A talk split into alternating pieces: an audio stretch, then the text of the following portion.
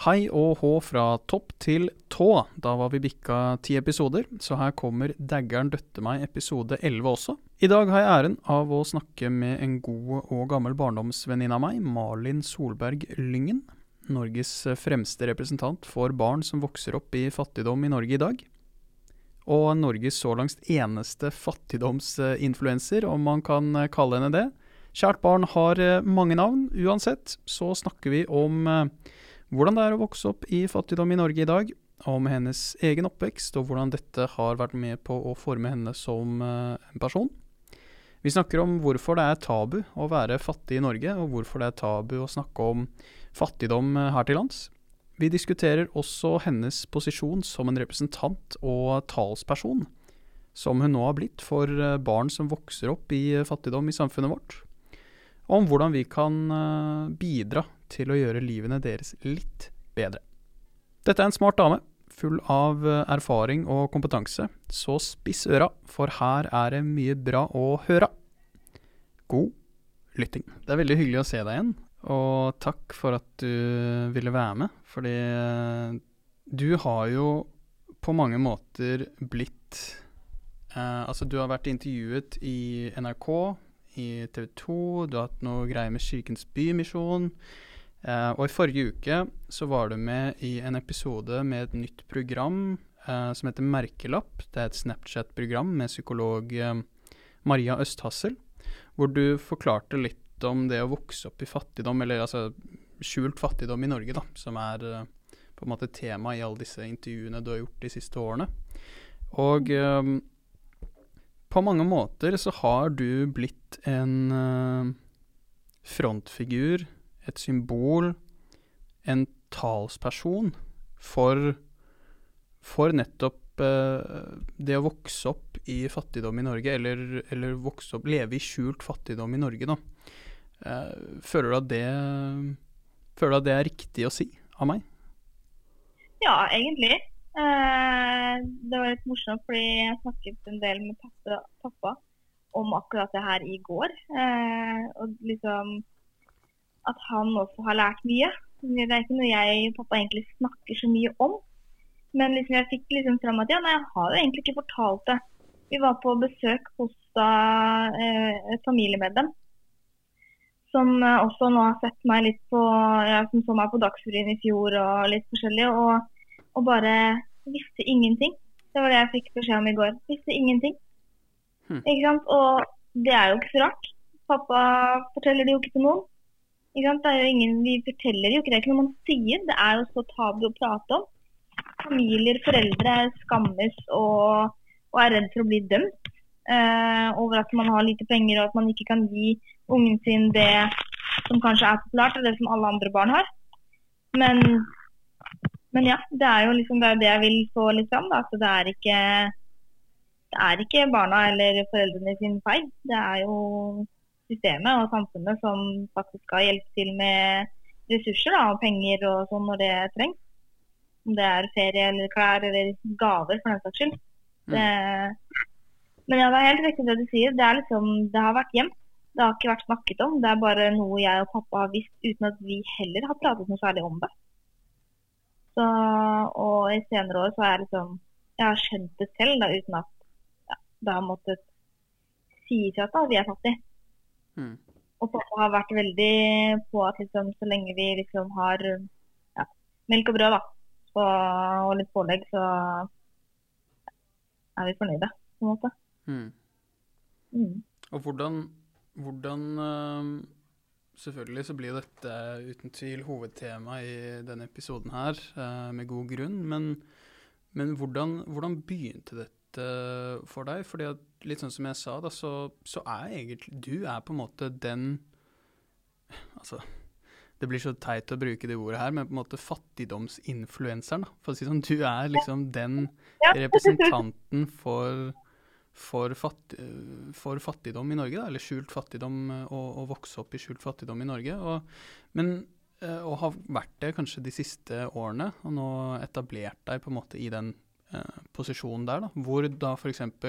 når det kommer et sånt program som Merkelapp, som er et helt nytt eh, Snapchat-program, så er det du som blir invitert der, da, for å nettopp snakke om det å få merkelappen fattig i Norge, da.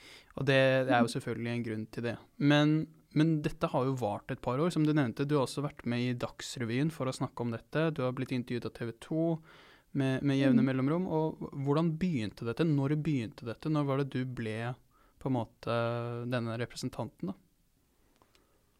Um, det er vel, som Syria et par år siden. Mellom kanskje et, ja, to år siden, kanskje. Men sånn, hvordan det på en måte har starta alt, alt, sammen, er jo eh, organisasjonen Voksne for barn. Det er jo en organisasjon som, eh, som prøver å hjelpe barn og ungdom som har eh, ja, masse forskjellige problemer og, og problemstillinger. Altså, det kan for alt være vold hjemme, det kan være foreldre eller familie med bakgrunn av rus. Det er mye. Flyktning. Eh, og der ble jeg medlem eh, som 15-åring. Og fra da så har jeg vært med på forskjellige konferanser og snakket ut til fagfolk. da.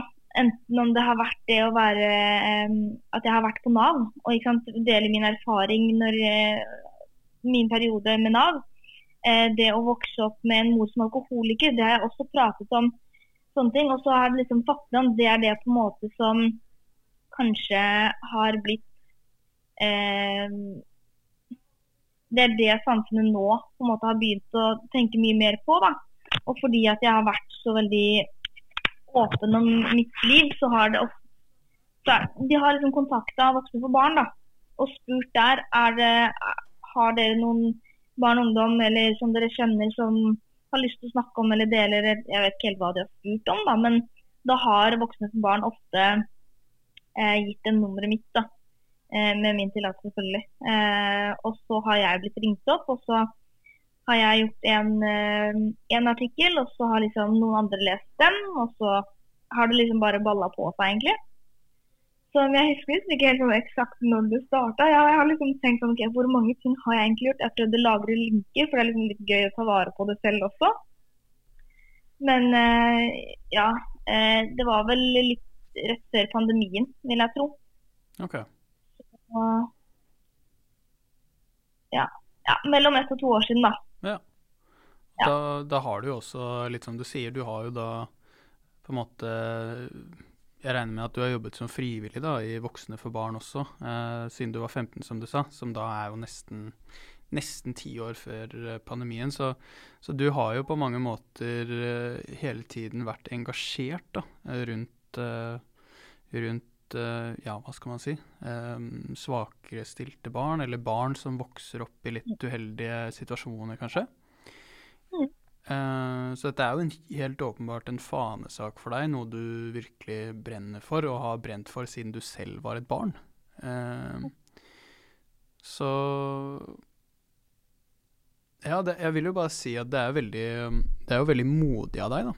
Uh, spesielt med tanke på at du startet i såpass ung alder, men også at du på en måte står i det og fortsetter å å snakke og bringe fokus på nettopp et så tabubelagt tema som uh, fattigdom. Og, um, så det, uh, hatten av til deg der, det syns jeg er kjempeviktig og kjempebra gjort. Jeg blir jo litt stolt av å kjenne deg, på mange måter. Takk. Ja, så, så det er kult. Og ja, nei, fortsett med det. Fortsett med det. Og, men, men, føler du på en måte Altså, når jeg, når jeg, tenker sånn Bare sånn når jeg tenker høyt nå, da Ja, det er tabubelagt uh, med å på en måte snakke om fattigdom. Um, men føler du For jeg tenker ja, Føler du at det er mer tabubelagt å snakke om det i Norge, når vi snakker om norsk fattigdom, eller det å være fattig i Norge, enn når vi snakker om f.eks. å hjelpe fattige i u-land? da? Fordi det er jo ikke så tabubelagt, ikke sant? hvis man snakker Nei. om at ja, det finnes Nei. fattigdom i Sri Lanka, ja, det må vi hjelpe. Men hvis vi begynner å snakke om liksom, ja, hvordan er det å være fattig i Norge, så blir det litt mer sånn Vent nå litt. Det er, er, det egentlig fattig i Norge? Ikke sant? Ja, det er litt det. Det, er det, det tror jeg er derfor at liksom eh, familier og sånn tenker at eh, man ikke snakker om det. Fordi at Norge er jo et rikt land. Vi er jo et av de rikeste landene i verden. Eh, og så på en måte så forstår jeg liksom at folk tenker at vi burde jo ha det vi skal, vi burde være fornøyde med det vi har, og ditten datten. Og man, man tenker liksom, man tenker på de som sulter, liksom, som seriøst dør fordi at de ikke får mat. da. Og at selvfølgelig skal vi prøve å hjelpe altså selvfølgelig skal Norge og andre land hjelpe de også, men så må man ha liksom blitt litt flinkere på å tenke at liksom, ja, jeg forstår det, men det finnes faktisk barn i Norge som har det kjipt, uavhengig om det er fattigdom eller ikke. Eh, men, som, eh, men som også har det helt jævlig. Og når man har det så jævlig, så tenker man ikke på de landene. Det gjør man dessverre ikke fordi man har nok med sitt eget. Um, og at f.eks. Jeg vet vi hadde, vi hadde mat. Det var ikke sånn at jeg måtte velge. Men det er mange barn som må velge mellom å enten gå til sengs skrubbsulten eller å ha med seg matpakke på skolen. Og da velger de ofte kanskje da å gå sulten til sengs fordi de heller har med seg mat på skolen, sånn at ingen skjønner at det ikke har med mat. Og så har du de som også har med seg matpakke og liksom lager eh, eh, Har med matpakkepapir da, og later som det er mat oppi. Uten at det er det. Mm. Bare for shows eh, skyld, på en måte. Så ja, det, det, er, det er nok ikke så tabu i forhold til andre land, fordi der er det liksom ja, mange andre ting som gjør eller, Jeg vet ikke om jeg skal forklare det, men vi er et av de rikeste landene, og jeg tror det er derfor det ikke blir prata om. Jeg tror det er derfor det er såpass tabu. At mm. man liksom skammes over å ja, si at man kanskje har lite penger, da. Ja. Det tror jeg er helt uh, riktig, og, det er det, derfor er det desto viktigere at uh, man har sånne, sånne, representanter som deg, da, sånne folk som deg, som faktisk tar det opp og belyser temaet. Nettopp fordi at det, er, uh, det finnes, selv om vi liker å tenke at alle i Norge har det dritbra, vi er verdens rikeste land, vi er verdens beste land osv. Og, så og så viser det seg da at siden 2001, uh, eh, ifølge FN, altså det er da de siste 20 årene, ganske nøyaktig, så har det blitt større andel av folk som lever under den relative fattigdomsgrensen i Norge. Uh, og det betyr også da barn som vokser opp i, i fattigdom i Norge, at det blir flere og flere. Og og nå, jeg mener at jeg leste at det var én av ti barn i Norge vokser opp da under den relative fattigdomsgrensen, som er ganske mange. Hvis du har en klasse på 30, som er ganske normalt, så er det tre stykker der som, uh, som da lever og vokser opp i fattigdom, da. og det er en ganske betydelig betydelig mengde. Så det er, det er, nesten litt rart at det ikke blir snakket om mer. Men derfor desto viktigere, da. Ja, absolutt. Mm. Føler du For nå har vi snakket litt om, litt om at du da har blitt den representanten, denne fattigdomsinfluenseren. Uh, føler du nå på en måte et visst uh, ansvar? For det er jo ikke sikkert at det var, uh, var, bevisst av deg fra starten av at dette, nå skal jeg bli en representant for dette. Det var folk som ringte og spurte om du kunne ta et intervju. Du sa ja. Det var flere folk som ringte. Du sa ja igjen. Og så baller det på seg, og nå er du på en måte Nå har du på en måte bevisst eller ubevisst posisjonert deg som det, da. Og føler du på en måte et visst ansvar for å for å på en måte fortsette med det viktige arbeidet. For du har jo en heltidsjobb ved siden av, og du er jo en aktiv dame, liksom, så det er jo ikke Man kan jo på mange måter ikke forvente det av deg, men det er vel ikke helt unaturlig å føle, føle på et visst ansvar allikevel, da, siden du er den største representanten? Jeg hadde nok liksom tenkt sånn at uh, hvis, jeg, hvis, jeg, hadde gått inn i meg selv og tenkt at det her skal jeg slutte med, så, så hadde jeg nok liksom sånn Nei, det, det kan jeg ikke. Det kan jeg ikke gjøre. Men sånn, det høres kanskje litt teit å si, men jeg føler ikke det ansvaret. fordi at for meg så er det liksom ikke Jeg ser ikke på det som en jobb, jeg ser ikke på det som noe jeg må. Jeg ser på noe som jeg har lyst til. Jeg syns det, det, er gøy. Jeg synes, og, jeg, og jeg håper liksom at ordene jeg, ordene jeg har, da, at det har en forskjell for eh, de som, eh, de som trenger å høre det, de som, de som hører det. Og det gjelder liksom alle, alt fra fagfolk, barn, ungdom, voksne, familie. At det liksom er noen som hører på hva jeg sier, da. For det er jo det som er meningen med det. Og også hvis ingen hører, så er det jo, er det jo ikke noe poeng. Men, men jeg syns det er veldig, veldig gøy. Og, og ja, nei, jeg, jeg, ser liksom ikke på det som et ansvar. Jeg bare det er, bare, det er bare en mening. Det er liksom meningen min på en måte med livet. litt på en måte. Mm. Det er en del av ja. hvem du er? Det er en del av identiteten din? Ja, rett og slett. Hmm. Så liksom, og jeg kan ikke slutte å være den jeg er. og det, ja. Men jeg hadde aldri jeg hadde ikke tenkt at det var dette temaet her jeg ville snakket om. Det hadde det ikke. Det, det, akkurat den har overrasket meg, men det har vært eh, positivt, det også. Ja, ja. ja, du gjør jo en viktig jobb, og du er jo flink til, til det du driver med. Du representerer deg selv og, på en veldig god måte og behersker deg. Altså, det er ikke alle som hadde klart å Ikke sant. Jeg tror, tror, noe av det vi frem til, da, bare sånn for å avslutte måte, dette segmentet her med deg som fattigdomsinfluenser og hvor viktig det arbeidet du gjør, da, før vi går litt videre på hvordan det var å, å vokse opp i, i, skjult fattigdom i Norge, så tror jeg det jeg prøver å si, at selv om det er Uh, hvis vi går tilbake til statistikken, da, én av tre, da, nei, én av, en av, ti uh, som vokser opp i fattigdom, så er det ikke alle som hadde vært like gode representanter og behersket seg på den måten ja. du gjør på når du står på Dagsrevyen der og skal snakke om det, når du er på disse intervjuene og programmene hvor du snakker om det. Du, du gjør en veldig god figur, da. Og, og, øh, og det er ingen selvfølge. Så, så, ja, nei. Keep up the good work. Jeg skal ikke sitte her og kose med egoet ditt i all uh, evighet, men, men, jeg mener virkelig det jeg sier, altså. Det. Ja, men det er veldig hyggelig å høre. og jeg, Det er jo det jeg håper at de fleste tenker. og jeg, liksom, jeg går ikke rundt og tenker det om meg selv heller. liksom, Og, og så tar jeg imot kompliment, så er det sånn Ja, nei, det, det er meningen. Det er bare gøy. Det. liksom, tenker mye over det, egentlig. Men, men jeg setter veldig pris på det. Og, og det, er, det, er, bra at, eh, at, man tenker sånn også. Mm. Fordi ja, det, det, gjør det jo også lettere for meg å ha lyst til å fortsette videre også. Hvis jeg hadde bare fått masse negative kommentarer, så hadde jo det dratt meg mer ned. Mm. Så ja, nei, det settes veldig stor pris på. Så bra. Um, ja, hvis vi går litt mer til the core issue her, da. Hvordan før du ble den representanten som du er i dag. Altså, vi uh, Det er ikke sikkert at jeg har alle mine facts straight her nå, så du må stoppe meg hvis, det, hvis jeg sier noe feil. Men uh, vi møttes vel på uh, et mødrehjem. Det var sånn vi ble kjent når vi var barn. ja, noe sånt.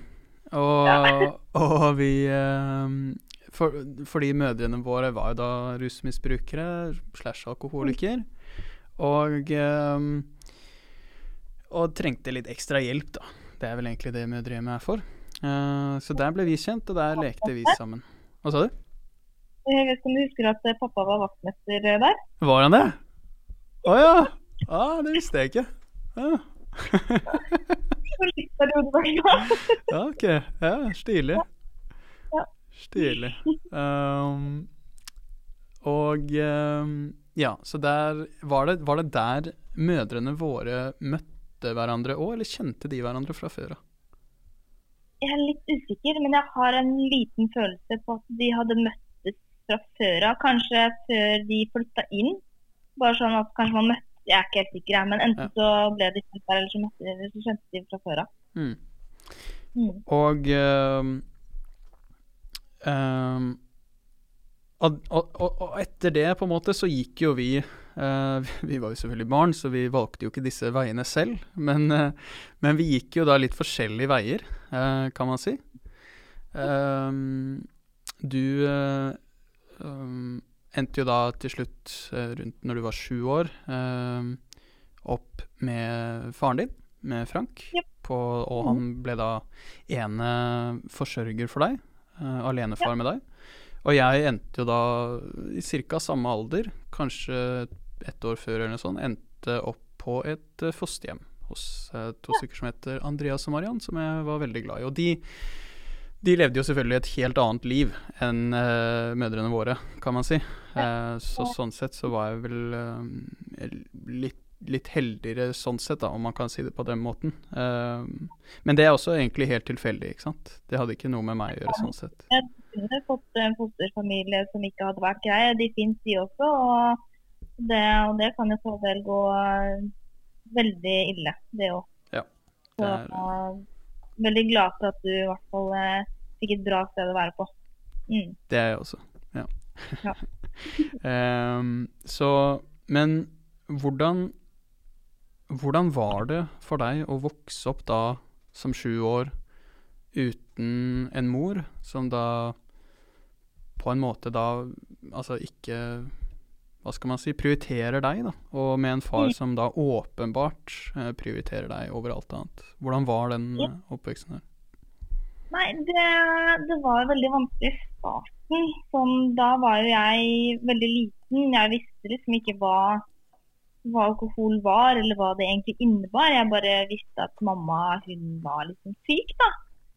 Eh, og var liksom Plutselig så kunne hun være borte i ni måneder, og så Og pappa var jo ung selv, så, og ville jo selvfølgelig helst ha meg Nei, ha mamma i, inn i bildet, og at vi skulle ha en relasjon. Det skjønner jeg jo. Det er jo det man helst vil, selvfølgelig. Eh, så når hun da ringer, så ringer jo hun selvfølgelig fordi hun trenger penger. Og så går det kanskje noen ja, uker til måneder hvor hun liksom ja, betaler tilbake og sånne ting, men så plutselig så er hun da ute på kjøret igjen, da. Så kan det gå fem måneder hvor hun plutselig er borte igjen, og så kan hun komme tilbake og være på tilbake til dem. Det var veldig frem og tilbake. Det var liksom inn og ut av livet mitt eh, konstant. Og det var vel det som var det vondeste. Det er det jeg husker var det som var vondt. Fordi jeg trodde jo Jeg lå jo oppe til langt på natt og bare trodde at enten mamma var død, eller at hun eh, lå på sykehuset fordi hun ikke svarte telefonen. Prøvde å ringe et utallige ganger og fikk aldri noe svar, da. Så det var egentlig det som på en måte var vondest. Eh, sånn når jeg var barn, når jeg var liksom yngre. Fram til jeg liksom skjønte liksom, på ungdomsskolen, da begynte å skjønne hva alkohol var selv. Og, og da kom jo mer disse sinneutbruddene isteden. Da. da jeg sluttet liksom å være lei meg. Da var jeg sint. Jeg var sint hele tiden og liksom ja, hatt vanskeligheter med å liksom, at jeg kan bli fort sint. Det gjelder den dag i dag òg, men det er fortsatt noe jeg jobber med. um, men eh, sånn med meg og pappa, så Ja, nei, han overtok jo søkte omsorgen ja, da jeg var syv år, og fikk den. Eh, og deretter så har pappa fått eh, svært lite hjelp. Lite hjelp av barnevernet, lite hjelp av Nav. Eh, bursdager og sånn har jeg liksom droppet å dra til. Jeg kan huske én bursdag jeg var i. Eh, da var det liksom ganske mange, så liksom, da følte jeg meg liksom eh, en del av resten, da. Men ellers så har jeg liksom sagt at eh, nei, jeg skal bort denne helgen, eller jeg skal eh, fordi at eh, pappa ikke har råd til å kjøpe gave, eller at jeg liksom ikke har eh, pentøy, f.eks. Eh, og pappa gikk jo Det er også noe jeg har liksom tenkt på i voksen alder. Pappa gikk alltid i hullete bukser. Masse hull i buksen sånn overalt. Og liksom, jeg tenkte ikke noe over det før da jeg var liten. Men, eh, og på vinteren òg. Han går bare stillongs under, liksom. Antageligvis fordi at han har brukt de pengene han har fått for å kjøpe klær til meg. For, for at jeg skal ha det jeg trenger. Ikke sant? Og så har han heller eh, ja, Hvis han har fått noe ekstra en gang, så har han kanskje kjøpt seg en ny bukse, f.eks. Men jeg også, har han jo også vært veldig flink, eller han har i hvert fall prøvd, da, å skjerme meg mest mulig for at vi har lite penger. Så hvis jeg skulle vært eh, dratt ut med noen venner, f.eks. på Løkka og spilt fotball eller hva det nå er, så får jeg kanskje 50 kroner da, for å kjøpe meg en burger på Mækkern eller en is eller ja, noe i den duren. Um, ja, det Ja, han har liksom gjort ja, egentlig alt for å skjerme meg mest mulig. For det. Men han har også sagt at liksom eh, Jeg har eksempel spurt om å få med en venninne på middag, og så nei, det er ikke nok til det ikke nok til alle, liksom. Mm. Så, og det Da har jo ikke jeg lyst til å si at nei, det er ikke nok til deg. Til hun venninna mi, f.eks. Da, da sier jeg bare nei, det passer ikke. Mm. Det hadde vært veldig fint å kunne ha med seg venner på middagsbesøk, f.eks. Eh, det, var, det er jo egentlig vanlig når man har barn. Mm. Å være med hverandre hjem og sånne ting. Så ja.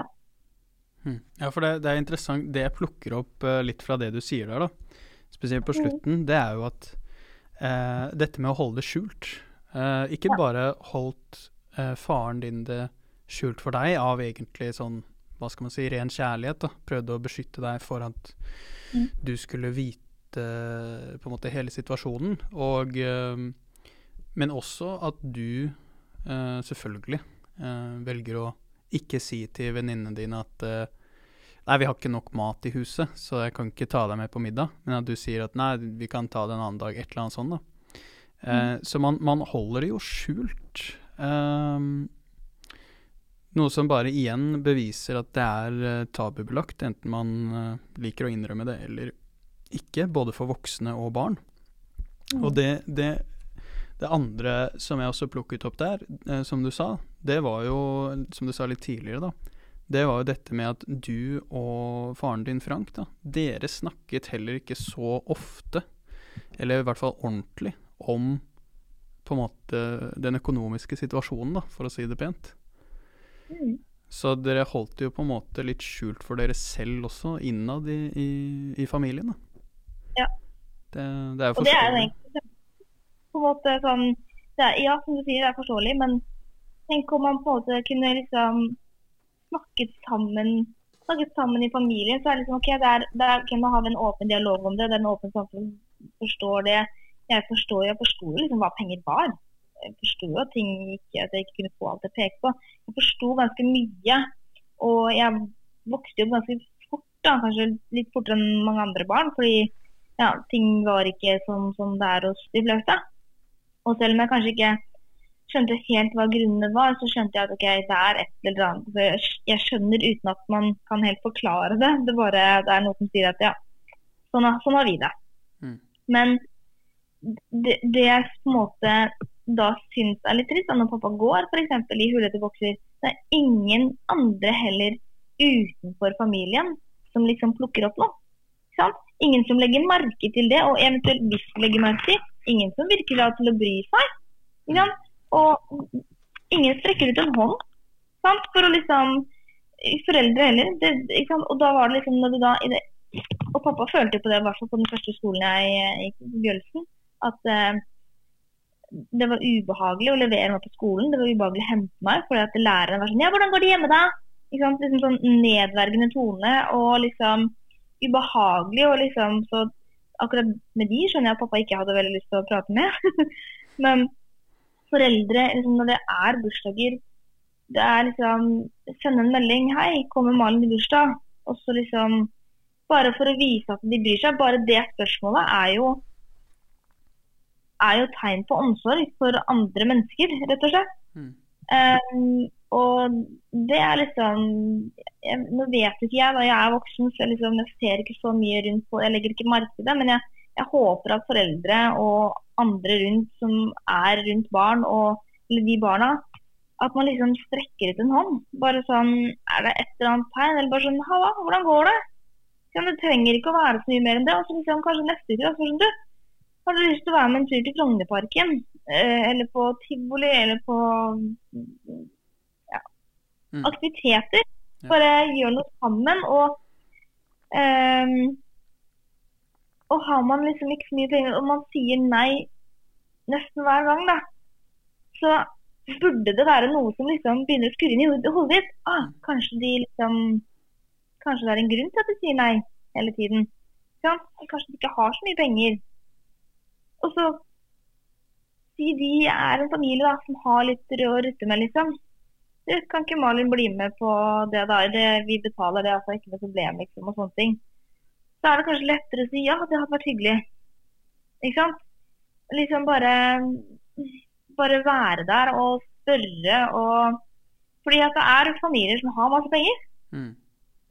Og garantert noen som faktisk Hvis det da er tre av ja, Nei, én av ti, og det er da tre av 30, på en måte, så vil jo, vil jo det si at resten faktisk har en del penger, da. Mm. Mm. Eller mange av de. Jeg har i hvert fall råd nok til å ta med et barn ekstra i Frognerparken eller Frognerbadet. Ja. Ja, ta med is og en middag. Det er alltid, alltid rester på en middag, liksom. Ja. Det er liksom noe med det, det skal så utrolig lite til. Mm. Sant? Og, og ja, og det gjelder liksom, det gjelder hele samfunnet. Ja. Ikke sant? Det er sånn, selvfølgelig hvis du er en mann i 40-åra som ikke har barn, og som bare sitter på dataen og ser på TV og spiser, så, så kan jeg forstå at liksom, du ikke legger merke til det. Men for er dere i alle, de fleste i samfunnet er rundt ungdom, ungdommer, altså jobber rundt og, og ser ting, på en måte. Du er en onkel, du er en tante, du er en venn, du er en venn av en familie. Det, er, altså, ja, igjen, det skal så lite til da, å bare føle at man blir brydd om. Brydd Mm. seg om. Mm. ja.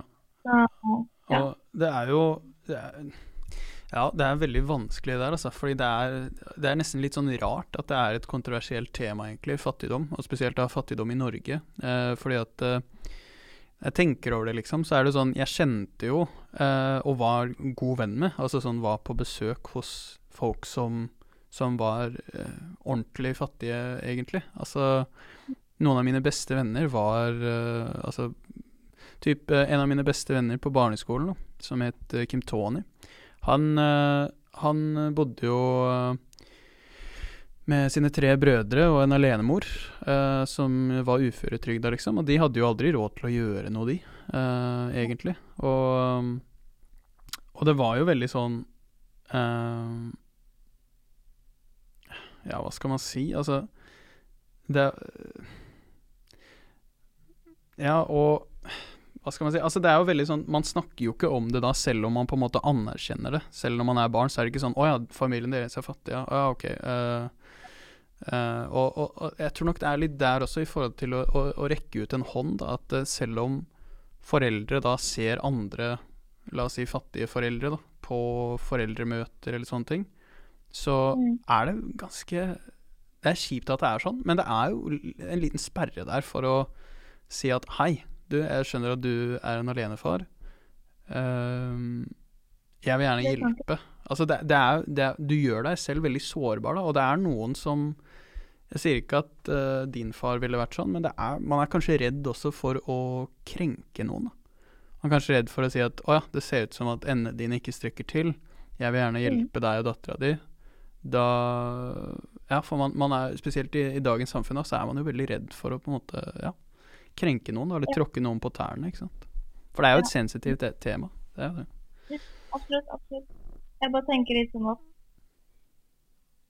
Ja, greit, det kan være at du krenker og at den andre personen føler det, men igjen, det du egentlig innerst inne gjør, er å bry deg. Mm, Og hvis ikke den andre personen kan se det, så er det litt opp til dem selv, da. Å enten ta imot eller føle seg krenka, på en måte. Og, og ikke være for stolt, over- for stolt over det. Eller altså, hvordan skal jeg forklare det? Um, bare, ja, bare ta imot hjelp. Du vet jo selv at du trenger det. Ja. Og, og det er jo også litt sånn ja, egentlig fint å si. Jeg har egentlig sagt det noe sted før, tror jeg. Men ja, ja ta imot hjelp. Det, ja, OK, det er, det er vondt og det er tøft at folk vet det, men det kan ikke komme noe negativt ut av det. Nei, nei, nei, det er bare Det- det- ja.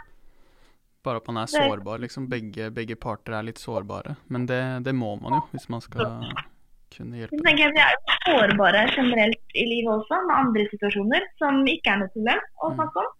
Eller som ikke er noe problem å si. Hvis du har operert eh, ta et eksempel. Hvis du har operert eller har gips på hele beinet så er det rulle- rullestol. Ikke så tabu å snakke om det, for det er synlig. Mm, Ja, det er synlig hvis du må sitte i rullestol, og hvis noen spør om du trenger hjelp til å ta opp den greia på bussen, så sier du selvfølgelig ja, for du trenger det. mm, Hvis ikke kommer du deg ikke på bussen. mm. Det er bare det at fattigdom er så usynlig. Ja. Spesielt i Norge, liksom. Ja, spesielt i Norge. Så, så Men ja, ta imot, ta imot, ta imot den hånda som blir strekt ut, Mm. og strekt ut en hånd. på en måte. Ja, jeg er helt enig. Jeg er helt enig. Eh, Men selvfølgelig at det er vanskelig, at det er ikke noe Ja, det er sårbart. Det er et sårbart tema. det er det. Det er jo det, jobb- eller det jeg jobber med, og undo. Ja. At det ikke skal være tabu og ikke være så sårbart. For igjen, det er liksom ikke hvis du, hvis, hvis, du, hvis du får en lønning eller en lønning av Nav eller whatever og bruker alt på tre dager, så, så kan du takke deg sjøl, selv, selvfølgelig. Du går og shopper. Men det er jo ikke det fattigdom handler om. Ikke sant? Det er liksom Ja. Ja.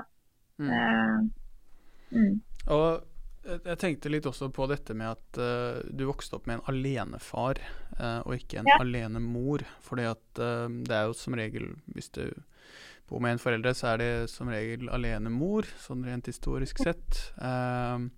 Og, og så snakket du litt om dette med at både i denne podkasten her nå, men også i tidligere intervjuer, at, eh, at det var veldig lite hjelp å få fra Nav og fra andre institusjoner osv.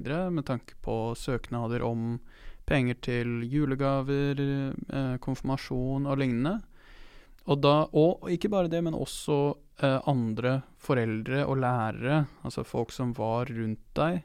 Eh, tror du at det hadde vært lettere, eller at du hadde fått mer hjelp hvis du hadde bodd med en alenemor istedenfor en alenefar? Hvis jeg skal være helt ærlig, så tror jeg faktisk det. Fordi jeg oppfatter og opplever eh, både av, eh, både av eh, erfaring selv med lillebroren min, som også har alenefar, og andre jeg kjenner og har snakket med, at barnevernet f.eks. er veldig De har den derre old school-greia om at det er mor. Det er mor som har båret deg i ni måneder. Det er mor som skal ha deg. Det er det som er normalt, og det er sånn det skal være. Mm. Og kriger for at mor skal ha barn, ha, eller ha barnet og ha omsorg, når, det er, når mor ikke er capable i det hele tatt til å ta vare på et barn. Mm. Og det, liksom, og det, og det skjønner jeg ikke.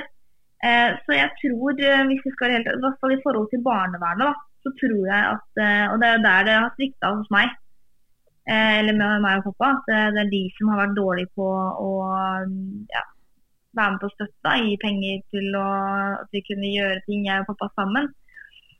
Fordi det var liksom bare meg og pappa. Vi hadde liksom ikke så mange andre eh, i- Oslo, da. Det var liksom meg og han. Så, og så det ble jo liksom til at Og pappa også jobbet jo en del eh, Det var en periode hvor han jobbet en del med en kompis, og da var han veldig lite hjemme, f.eks. Fordi han jobba ekstra for å tjene litt penger av det. Og her var svart. Han jobba svart. Ja, for ellers så Um, hadde og- han vel uh, sikkert mistet en del fordeler gjennom Nav. Uh, det er vel Ja. derfor, det er ikke fordi at han ville jobbe svart, det var mer sånn da, da jeg, kan, jeg har ikke råd til å tape disse fordelene, eller disse, disse øh, tilskuddene jeg får av Nav, da. Fordi Mm. at det er jo sånn, dessverre, så er det jo sånn at hvis arbeidsledige som da får støtte av Nav, eh, kommer seg i arbeid, så mister de så å si all støtte. Så, så det er jo forståelig at man velger å Mm. jobbe svart hvis man prøver å få endene til å møtes. Ja. Mm. når du da liksom Du får det du får av Nav, og så får du så vidt støtte av barnevernet. Og, og f.eks. sånn derre Hva heter Åh, jeg husker ikke hva det heter. Sånn foreldrepenger, vet du. Mm, barnebidrag? Barnebidrag, ja. Ja. Det er jo det er lenge siden jeg brukte ordet. Ja. Det skal jo egentlig også mor betale. Så men jeg mener at vi liksom ikke fikk eh, Eller at pappa ikke fikk mor sin del, altså mamma sin del, da. Eh, og den er jo Eller da, da, i hvert fall. Den var jo på ingenting. mm. Det er jo da en tusenlapp i måneden mm. til et barn. Ja. Det er jo Det er jo mat, det. Under det. Så vidt, ja. Hvis du skal liksom faktisk gi datteren din eller sønnen din gode måltid, da. Og sunne måltid, Men å aktivisere det, det, jo, det går jo ikke Mm. i det hele tatt. Um, så ja. Men jeg tror, eh, men ja, jeg, jeg tror at eh, det på en måte hadde vært bedre for meg hvis det hadde vært eh, pappa som hadde vært alkoholiker og mamma som hadde vært edru. Bedre i form av at det hadde vært lettere å få hjelp fra andre. Ja, Ja. det er litt bedre. Jeg tror liksom det jeg hadde Det å være alenemor, ja, har en stor fordel. Og Mm. det er kjempetrist. Ofte så leser jeg sånne du vet, sånne jodel med 'takk til deg, min mor som har båret meg ni måneder'. Jeg, jeg, blir frustrert når jeg leser det. For det, det, det er aldri noen jodel om, eh, om fedre. Mm. Sånn generelt, ja, Det må ikke være alenefar, men fedre det er, de er her, de også. Ja. Vi kan ikke bare glemme de. Jeg har sett en sånn en svært sjelden gang. Nå må vi huske fedrene også, som uh, basically har lagd oss. da. Mm. Det er jo ikke bare mor som uh, ja, er med på å bringe uh, Men ja. Ja. Jeg bare syns det er interessant at du sier det, altså. Fordi grunnen til at jeg spurte, var jo egentlig bare fordi det var en sånn liten tanke jeg hadde, at det, det kan ikke være helt uh, tilfeldig. Um, at det er vanskeligere å få hjelp hvis man er alenefar enn alenemor. Og det er jo egentlig bare en sånn, hva skal man si, en fordom jeg har, da. Men uh, jeg, jeg, det er i hvert fall interessant å høre at du også føler at det, at det stemmer, da, til en viss grad. Um, og du, du, du, snakket jo litt om uh, at du ofte droppet bursdager fordi at uh, dere ikke hadde råd til gaver og sånn. Um, og det er jo veldig forståelig. Men så var det også um, Du ble jo konfirmert, du også. Uh, og det er jo ingen billig billig uh, seanse. Uh, I hvert fall ikke i Norge. Uh, hvordan, hvordan var det? Hvordan var konfirmasjonen din? Jeg synes nesten konfirmasjonen, så da var jeg liksom, da var jeg jo 15. Da liksom jeg var liksom ungdom, da, og da er det liksom Hvor mye, hvor mye penger fikk du, av? Jeg fikk, jeg fikk penger til bil, liksom. Sånn. Ja, OK. Så det var liksom På den alderen så er jo ting, eller penger, da, er jo liksom Å, shit, jeg fikk så mye. og så det, det, var liksom noe av det jeg kanskje syns var minst kult. Um, men selve konfirmasjonen var liksom grei. Den jeg fikk være med på sånn, der, sånn camp da man er med på ofte før, før konfirmasjon, som varer noen dager. Jeg husker ikke helt hva det het. Ja. Men Camp uh, Hudøy? Nei. nei. Okay. Det, er sånn, det er en egen sånn camp før man konfirmerer seg ikke, ikke camp, men et par dager hvor liksom du er med på sånn militærgreie og sånn. Så skal du sove i sånne drakker og oh, ja. ja, stemmer. Jeg var ikke på, med på Nei. de tingene, men jeg vet hva du mener, ja. Ja, stemmer det. Hvor ja. du skal liksom vite hvordan det er å være fattig flyktning, er det ikke det? Noe sånt? Ja, rett og slett. Ja. Så det, var, det var litt spennende. Jeg syntes det var helt forferdelig. men uh, det var kaldt og på vinteren. Og, men uansett så Eh, da, jeg, fikk, liksom, jeg, fikk, vært med på alle de tingene. Og, mm. Så det syns jeg var veldig gøy. da, Å være med med de andre og de andre konfirmantene istedenfor å sitte hjemme fordi jeg ikke kunne. Mm. Eh, og Senere så fikk, fikk, jeg jo vite at det var presten som konfirmerte meg, som, eh, som betalte. Eh, og det var, Jeg husker ikke hvor mye det var snakk om, jeg tror egentlig det var snakk om ganske, egentlig ganske lite. En tusenlapp eller noe sånt for greiene. Mm. Uh, og, det, og, det, og, det, betalte hun. Det sa hun, sa hun til pappa. at det, Hun, liksom, hun forsto det ganske lett, liksom. Hm. At uh, her, her, er det ikke så lett med penger, liksom. Uten å på en måte Jeg tror, jeg tror hun og pappa snakka litt grann sammen, og hun var en veldig sånn hun er en veldig rolig dame som ikke liksom er innpåsliten eller pusher. Hun bare Hun var der, og jeg tror pappa syntes det var liksom lettere å ta imot hjelp fordi hun var den hun var, da. Mm. Og måten hun strakk ut en hånd på. Eh, og hun ble jo egentlig en sånn eh, Eller skulle bli en sånn eh, Hva heter det når man er hos en person i en sjelden gang? Du har vært familie, så har du støttekontakt. Hun, hun ble en sånn type person for meg da, som jeg skulle være hos annenhver torsdag, okay. tror jeg. Ja. Hvor jeg skulle sove der og liksom fordi jeg, jeg ble veldig glad i den presten. og Kjersti heter hun. Og bare var eh, Ja. Hun ble glad i, rett og slett. så hun så meg og, og brydde seg av meg, og det, det merka både meg og pappa. Det ble for så vidt ikke noe av, for jeg hadde jo så veldig hjemlengsel. Eh, så jeg fikk det ikke til. Det var ikke det at jeg ikke likte henne, det bare jeg klarte ikke å være borte fra pappa. Og det sier seg også litt selv. Når du liksom har vokst opp med pappa, og pappa er det du har, så er det der er tryggheten min, da. Mm. Eh, så liksom Sånn som når jeg skulle sove hos venninner og sånn. Pappa måtte alltid komme og hente meg på kvelden etter at vi hadde lagt oss. Jeg klarte ikke å sove. um, Men jo, hun betalte det. Og så selve liksom dagen når man har på sånn derre eh, hvit kappe Ja, ja. ja. Konfirmasjonskappe. ja. konfirmasjonskjole, ja. Ja. Men under der da, så var jo de fleste pynta. Mm, ja. For Man pynter seg jo. Jeg var ikke pynta. Jeg hadde på meg jeans. ja. Fordi at eh, pappa, pappa hadde ikke fått de pengene han skulle, så han fikk, fikk ikke bestilt konfirmasjonsklær før etter. Fordi at pengene kom for seint av når vi søkte, da. For det fikk okay. vi penger til, Ja. men vi fikk det for sent. Så jeg fikk liksom til det var etter hele konfirmasjonen var ferdig. Men, eh, men, eh, men jeg tror jeg fikk dem inn hvor jeg dro på sånn konfirmasjonsfest med tremenningen min ute i Mysen. Men det var jo liksom ikke fest for meg.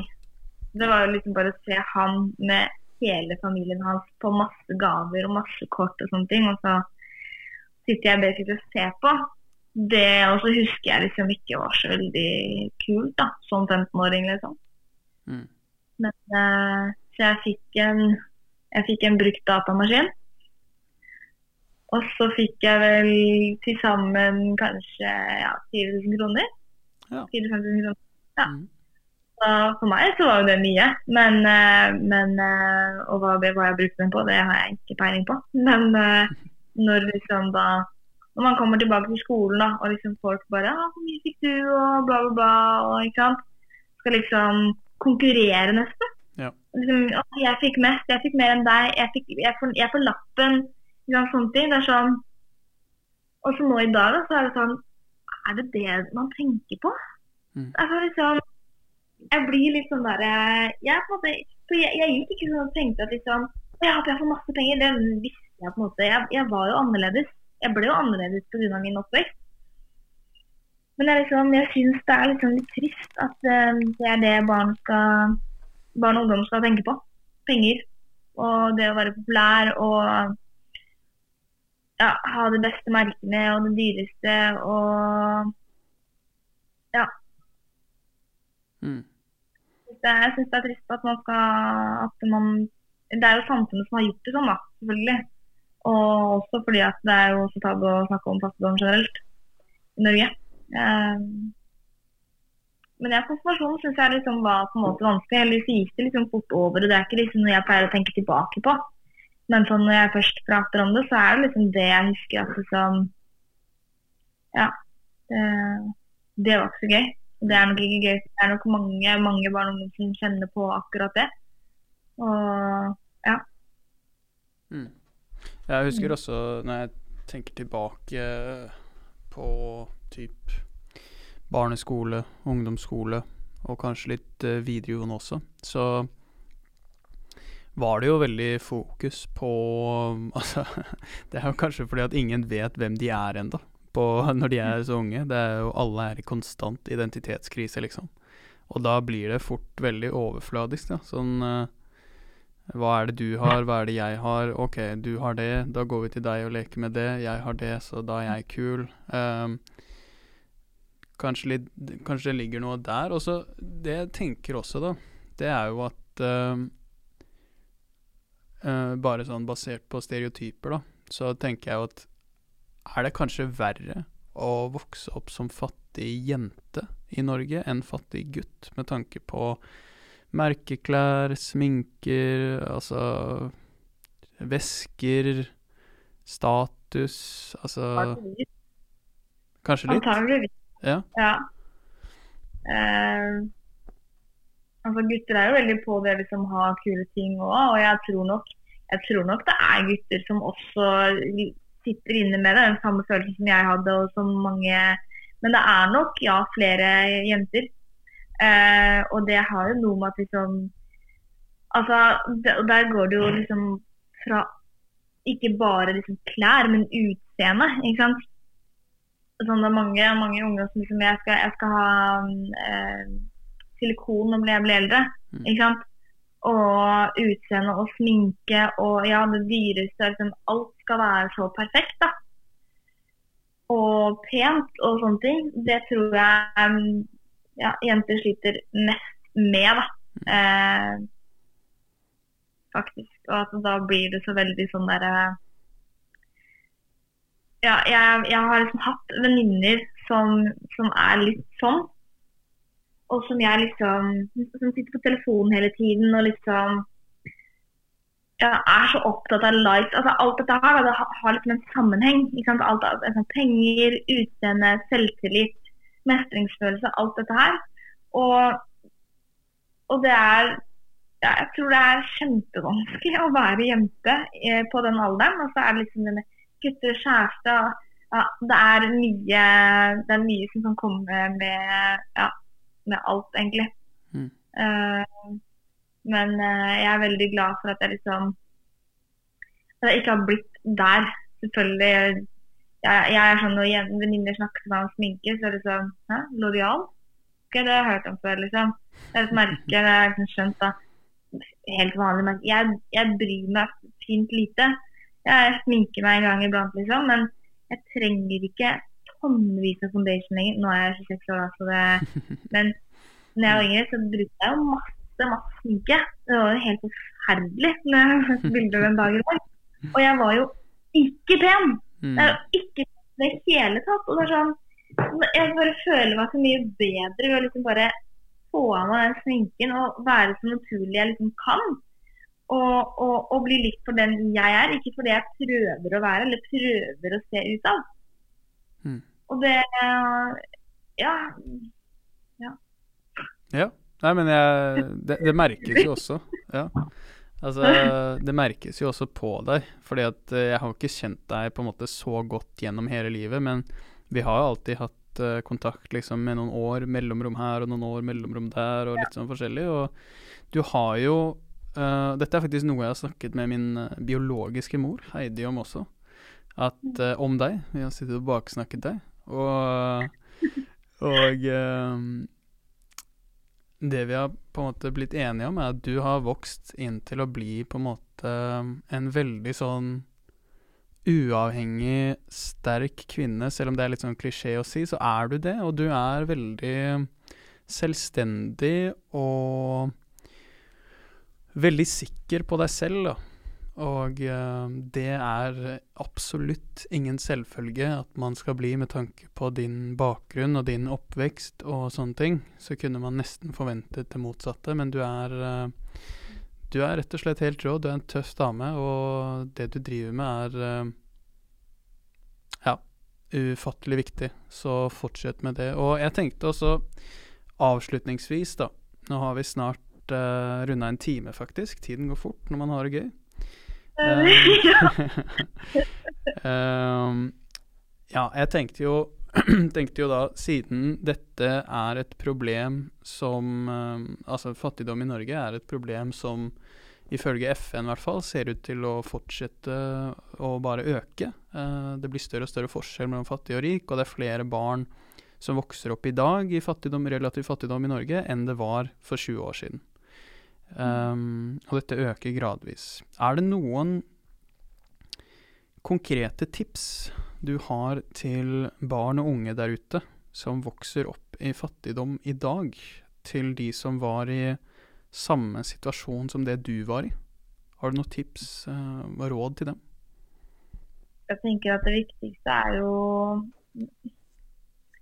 å snakke med Hvis du har en veldig for god venninne eller en god kompis eller en tante som bare er verdens beste venninne, liksom, har ikke noe å si enn du har virkelig stor, stor tillit til, og som vet ville gjort ville snudd verden om snakk med denne personen.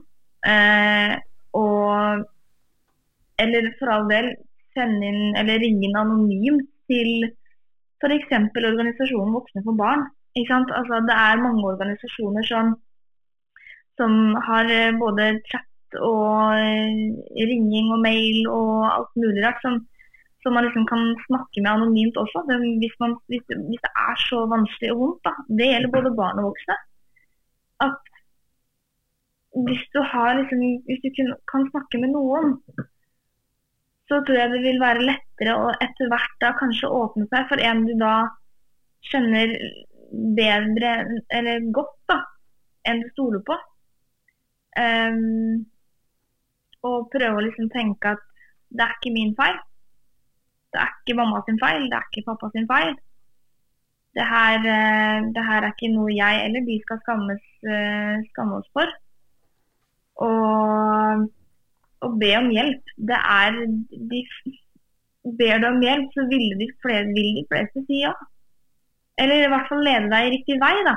Du trenger, hvis du trenger hjelp fordi du sliter økonomisk, så ok, kanskje de kan, ikke kan gi deg penger, men de kan i hvert fall hjelpe deg til å finne noen å snakke med i forhold til det. Noen som kan hjelpe deg med Nav-søknad hvis det er det som er vanskelig. Eller, for det må ikke være akkurat liksom, ok, nå har jeg det vanskelig med penger, men kanskje bare det å søke om penger er vanskelig.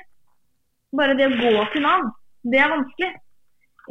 Men spør folk om hjelp, og så prøv å liksom ikke bry seg så veldig mye om disse vestene og merkene og AirPods og alt dette her. Bare ja, prøve å liksom heller være der for hverandre, da.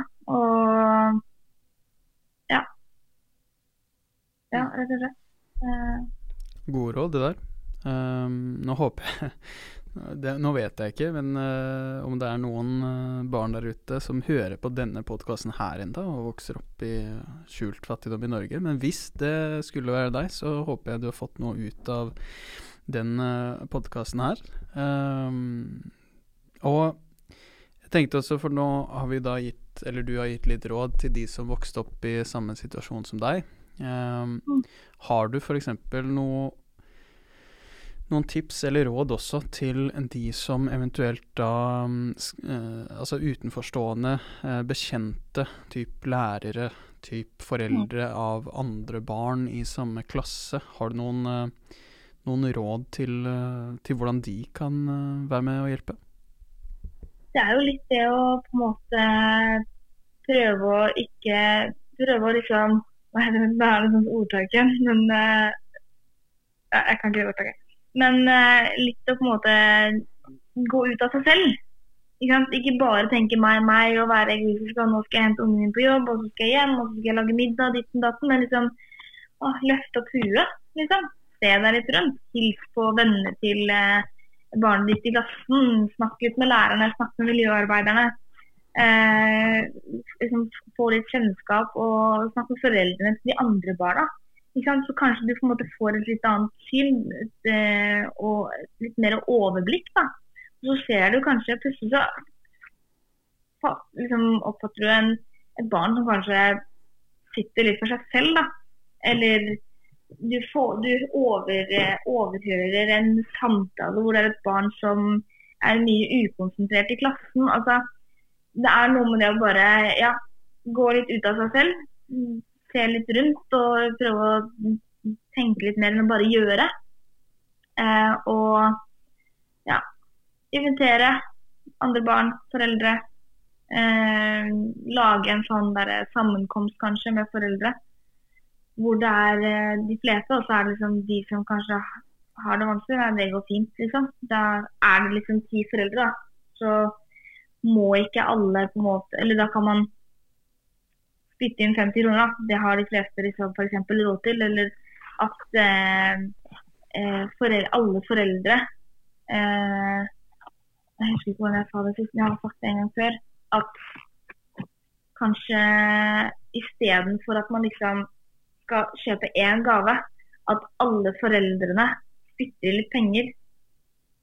Også når den og den barnet har bursdag, så har man litt penger. Mm. Ikke sant? Til det barnet. Og så har alle liksom på en måte vært med og bidratt noe. Mm. Um, at man gjør en sånn At man kan arrangere det på litt andre måter. Da. Finne på noen andre løsninger. Gjøre litt annerledes, sånn at alle føler seg inkludert. Ja. Uh, men også liksom Ja. Ja, det er vel egentlig det. Snakke sammen. Prøve å se seg rundt og ja. Ha litt omsorg, liksom. Og så trenger man ikke å snakke om penger eh, hele tiden heller. Det kan også gjøre andre ukomfortable som ikke har så mye penger. Mm. Mm. Gode råd. Gode råd. Og uh, husk det, hvis du er uh, foreldre eller onkel eller lærer uh, til noen som går på skolen der ute, så altså barneskole, ungdomsskole eller videregående, så Og det er 30 stykker i den klassen, så er det ca. tre stykker der som lever under den relative fattigdomsgrensen i Norge. Og de er mest sannsynlig da oppvokst i samme situasjon som uh, Malin her. Og de hadde mest sannsynlig satt pris på at du gjorde lite grann for å gjøre livet deres lite grann bedre. Og det er ikke vanskelig for noen å gjøre i det hele tatt. Så, så husk det, folkens. Det er ikke så vanskelig å bry seg om uh, andre. Og siste spørsmål, aller siste spørsmål før jeg slår av dette greiene her. Uh, noe jeg spør alle sammen om. Um, rett og slett bare for min egen del, fordi jeg er litt nysgjerrig. Men hvordan syns du det har vært å være med på en podkast? Det er litt annerledes enn de intervjuene ja. du tar, kanskje? Det har det. Det har vært eh, Jeg har liksom tenkt på det ja, i både en ja, uke siden. Jeg husker ikke hvor lenge vi har avtalt det, men liksom podkast liksom, litt mer spennende. Liksom, ikke sånn der veldig intervjuaktig. Eh, og så er det jo litt ekstra gøy fordi vi kjenner hverandre. Det ja. gjør liksom ting litt lettere også. Liksom, kommunikasjonen her, det er mye mer flyt. Og, ja. og så er det liksom ikke noe Det er ikke noe stressende. Det er bare hyggelig å Og så er det en trygghet. Så er det en måte du har å stille spørsmål på og snakke på også, som gjør det liksom Det gjør det hyggelig, eh, rett og slett. Så selv om jeg ikke er i Lillehammer, som jeg skulle gjerne ønske at jeg var, det har ja, vært mye. Ja. ja. Så, ja. Nei, det har vært gøy. God erfaring. Nei, men gøy. Gøy. Og så håper jeg at, uh, at uh, dette toget med med å være symbol for skjult fattigdom i Norge, at det fortsetter å kjøre inn på alle stasjoner det kan kjøre inn på, rett og slett. Og at du fortsetter å, å gjøre det du driver med. Du er, det er helt åpenbart at uh, uh, du har et hjerte for dette, og at dette er uh, en del av deg, som vi snakket om tidligere. Er, du føler ikke at det er et ansvar, fordi at dette, dette er en del av identiteten din, av hvem du er. Da. Og det digger jeg å høre. Det syns jeg er dritkult. Og um, da er det egentlig bare for meg å si tusen takk for at du var med, Malin. Takk for at jeg fikk være med. Ja, og så gleder jeg meg til å se deg igjen, forhåpentligvis in person. Uh, ja. Uansett om det er Lillehammer eller eh, Finnmark eller Oslo eller Spania eller hvor det er, så blir det hyggelig uansett. Ja. All right. Nei, men da slår jeg her, så får du ha en nydelig dag videre. I like måte. Yes. Hei da. Ha det.